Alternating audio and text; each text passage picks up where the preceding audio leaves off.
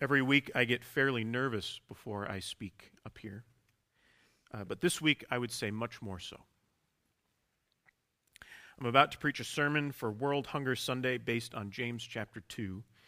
And uh, it wasn't until I had actually started working on this sermon and this passage that I remembered a conversation from about a year ago that I had with a pastor from the West Coast about the time 30 years ago when he preached a sermon for World Hunger Sunday on James chapter 2.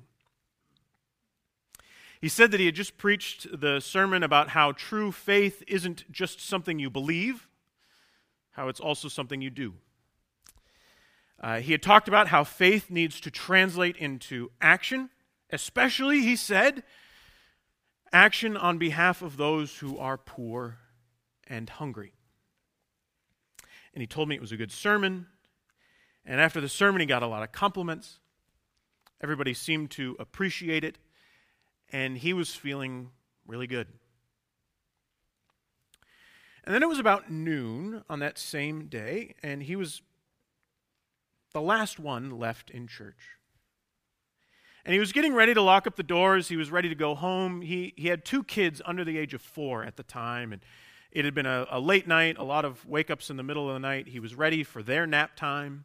Uh, he was ready to kick up his feet, watch some football, enjoy the afternoon when he noticed a man standing in the corner of the sanctuary. The man was dressed in pretty ragged clothes, hadn't shaved in a while, he looked pretty rough. And the pastor walked up to the man, and almost immediately the man said, My name is Rick. I haven't eaten in two days, and I'm hungry. Can I have some food? And then Rick paused while the pastor kind of looked around the sanctuary to see if anyone else was still there to sort of bail him out. And as the preacher started thinking of an excuse, Rick looked up at him and said, By the way, that was a good sermon.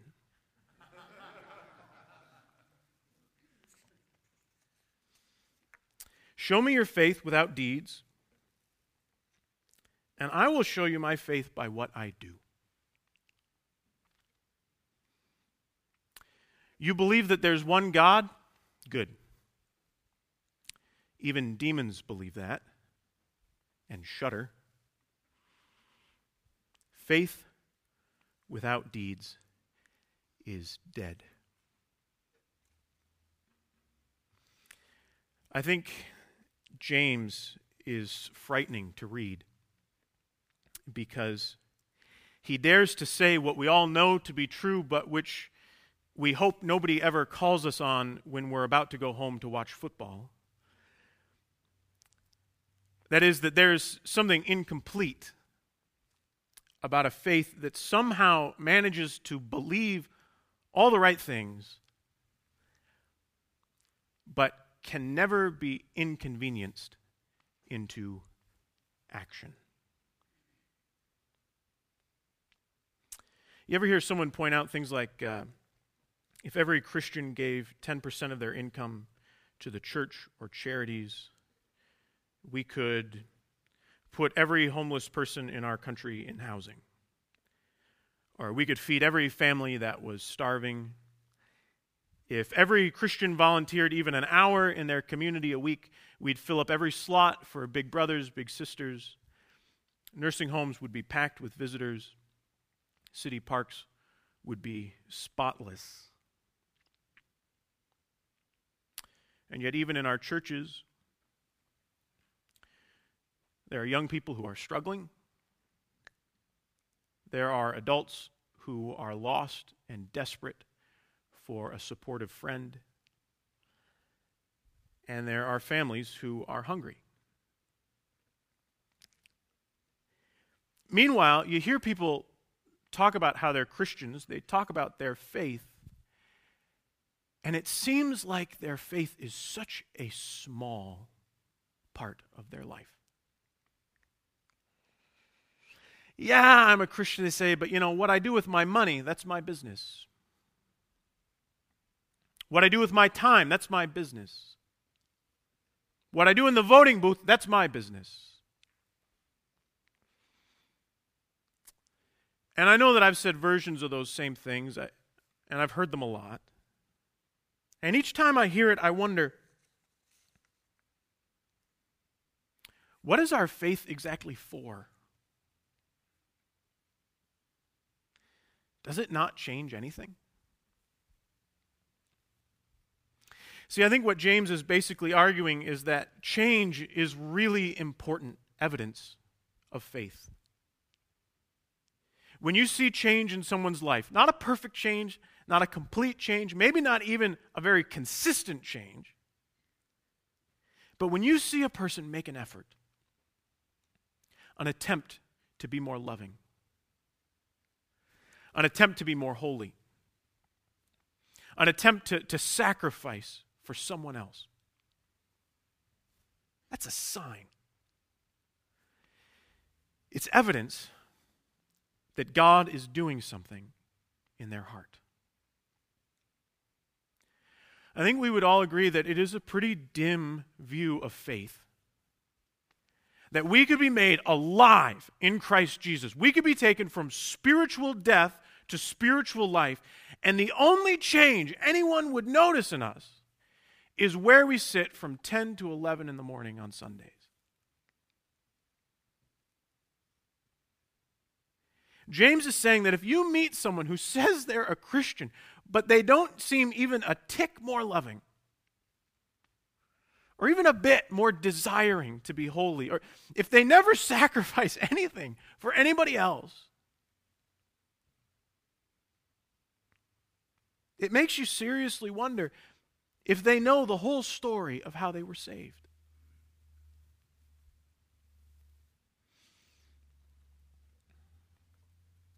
Sometimes I worry that the only category that matters for us is in or out, heaven or hell. Are you saved or not saved? And I'll agree that's a really important category. And the only way you get to the saved category, I believe the Bible says it's by grace, it's a gift. It's received through faith. You cannot earn your way into that category. But in or out is hardly the only thing that matters for Christians. Frankly, the Bible could have been a lot shorter if that was all that mattered. In or out is fine, but James wants to know if there is more to it than just the words in your mouth and the beliefs in your head. James is arguing that the more you grasp what being in means, the more you should expect your life to change. And he illustrates with the stories of Abraham and Rahab, starting with verse 21. And he says, This is evidence that faith without deeds is useless. I won't get into a ton of detail with uh, Abraham. It's, it's a crazy story. But just sort of broad strokes, you remember God had promised this guy Abraham back in Genesis, uh, I think 22. He promised this guy Abraham that he would make Abraham the, the head of this family so big it would become a nation, and then God said that through that nation he would bless the world. Um, and his descendants, God said, would be as numerous as the stars in the sky. Uh, but then for a long time, nothing happens. He doesn't have any kids. it's kind of a sad nation of one. Um, until finally, he's like a really old man, and he and his wife have their first son together, Isaac. But no sooner does he have Isaac than God says, uh, Abraham, I want you to go up on that mountain with Isaac and sacrifice your son. It is a crazy scene. His, his whole life, he's waited for this son. Isaac means everything to Abraham. God says, give him up. And incredibly, Abraham climbs the mountain with Isaac, builds an altar, gets all the way to the point of raising the knife before God stops him. People have said a lot about that scene in the Bible, but what James sees in this scene is that Abraham's faith gave him so much trust in God that he was ready to give up even what he valued most for the sake of his faith. his actions demonstrated faith. Rahab's story is less crazy, but still interesting. She was a Canaanite woman, lived in a city called Jericho. Some Israelite spies came to her house. It was before they were going to, to take the promised land, and uh, some spies had gone out to check out the land. And uh, they find themselves in her house looking for refuge. And it turns out she tells them that she actually believes in their God. She's heard about him, and she believes that their God is the true God of heaven and earth. Which is one thing to say when you're in the privacy of your own home with people who agree with you. But then she acts on it. Incredible risk to herself, she hides the spies in her house and helps them escape. She could have been killed for treason. She risked everything because she believed. James says that's what faith can do it can make us risk takers for God. He says these actions by Abraham and Rahab justified their faith, as in, like, how do you justify that claim? Or, or how do you prove that it's true? And their faith was justified not just by the words they spoke or the beliefs in their head, it was justified by the actions they took. Their faith was not created by their actions. Their faith was not earned by their actions. Their faith was demonstrated by their actions. It was evidence. And James says it should be the same way with all believers. If you have been taken from spiritual death to spiritual life, don't expect perfection yet. I am still very grateful that I am saved by grace. Um, that my countless and daily failures and inconsistencies won't turn God against me. Uh, his love for me will not change, it is steady. But if you've been taken from spiritual death to spiritual life, expect it to change the way you live and the risks you take. I want to end with one point of clarification. So for James, there is a particular kind of risk that is best suited for Christians. Uh, so lots of people take risks for their faith. Uh, these uh, extremists in Iraq and Syria, this ISIS group, um, they'd say that they are risking their lives and taking many others uh, because of their faith in Allah. James's idea of risk taking could not be more different than that. That has nothing to do with the kind of risks that Christians take. Um, James argues that it will be different for Christians because the starting point for Christian faith is grace. And James thinks that if you have received grace, perhaps the most noticeable change about you will be your concern for the poor. especially but not exclusively fellow Christians who are poor.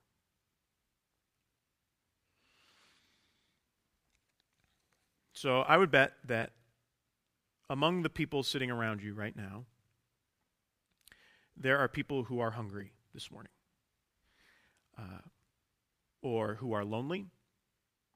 There are people here who have been told, even just this week, that they are more trouble than they're worth.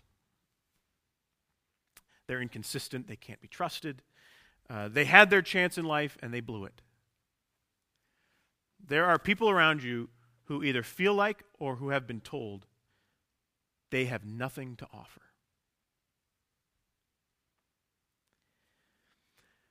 But this is the beauty of the Christian faith. If you are a Christian, automatically, by definition, you know what that's like.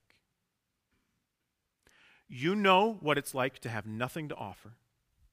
You know what it's like to be desperately in need of help, but to know that you are more trouble than you're worth. And you know that because that is the story of every Christian's salvation. While we were still dead in our sins.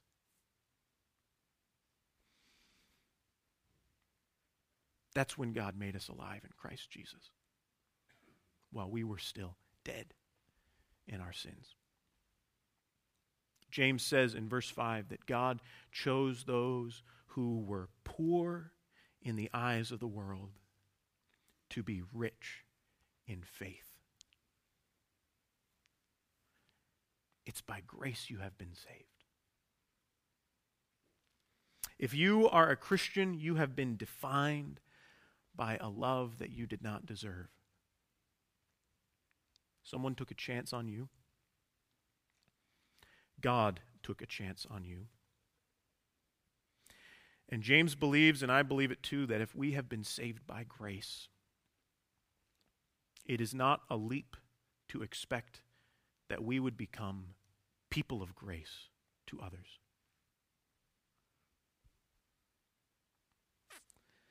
Now, do all boundaries go out the window?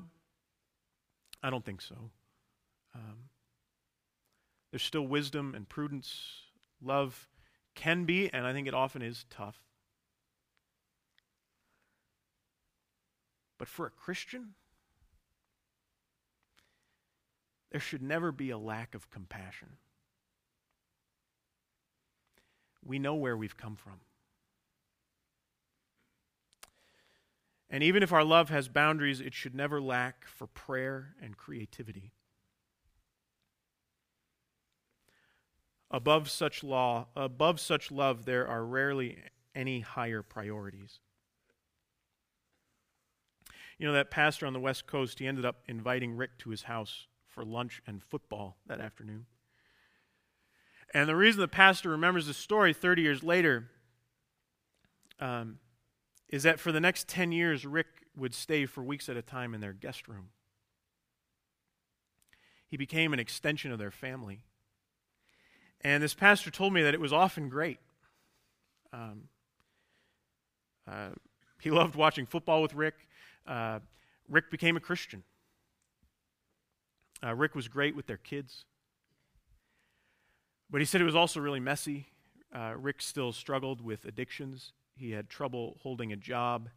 They had fights and disagreements. Sometimes it was Rick's fault, sometimes it was this pastor's fault. Uh, they had to kick him out of the house a couple times. And yet, this pastor told me that it was in this mix of good times and bad that it dawned on him just how God must see us. Promising at times, but maddeningly inconsistent. It's a tough combination to love. And yet, we inconsistent and often undeserving people are exactly who our God of grace wants in his family. Let's pray together. Lord, we pray for generous hearts. Lord, that your generosity would so deeply affect our bodies and spirits that we would become people of grace to those around us. Lord, it's scary and unknown what real love for those around us is going to mean. Some of us feel like we, we are that poor person ourselves, um, and we're not sure what it means for our relationships with other people either. Lord, I pray for an infusion of grace by your Spirit in this community. I pray that you'd open up our eyes, that you would give us great courage. Lord, that the faith that you have given us, the grace that you have shown to us, would bear fruit in beautiful action. In Jesus' name we pray. Amen.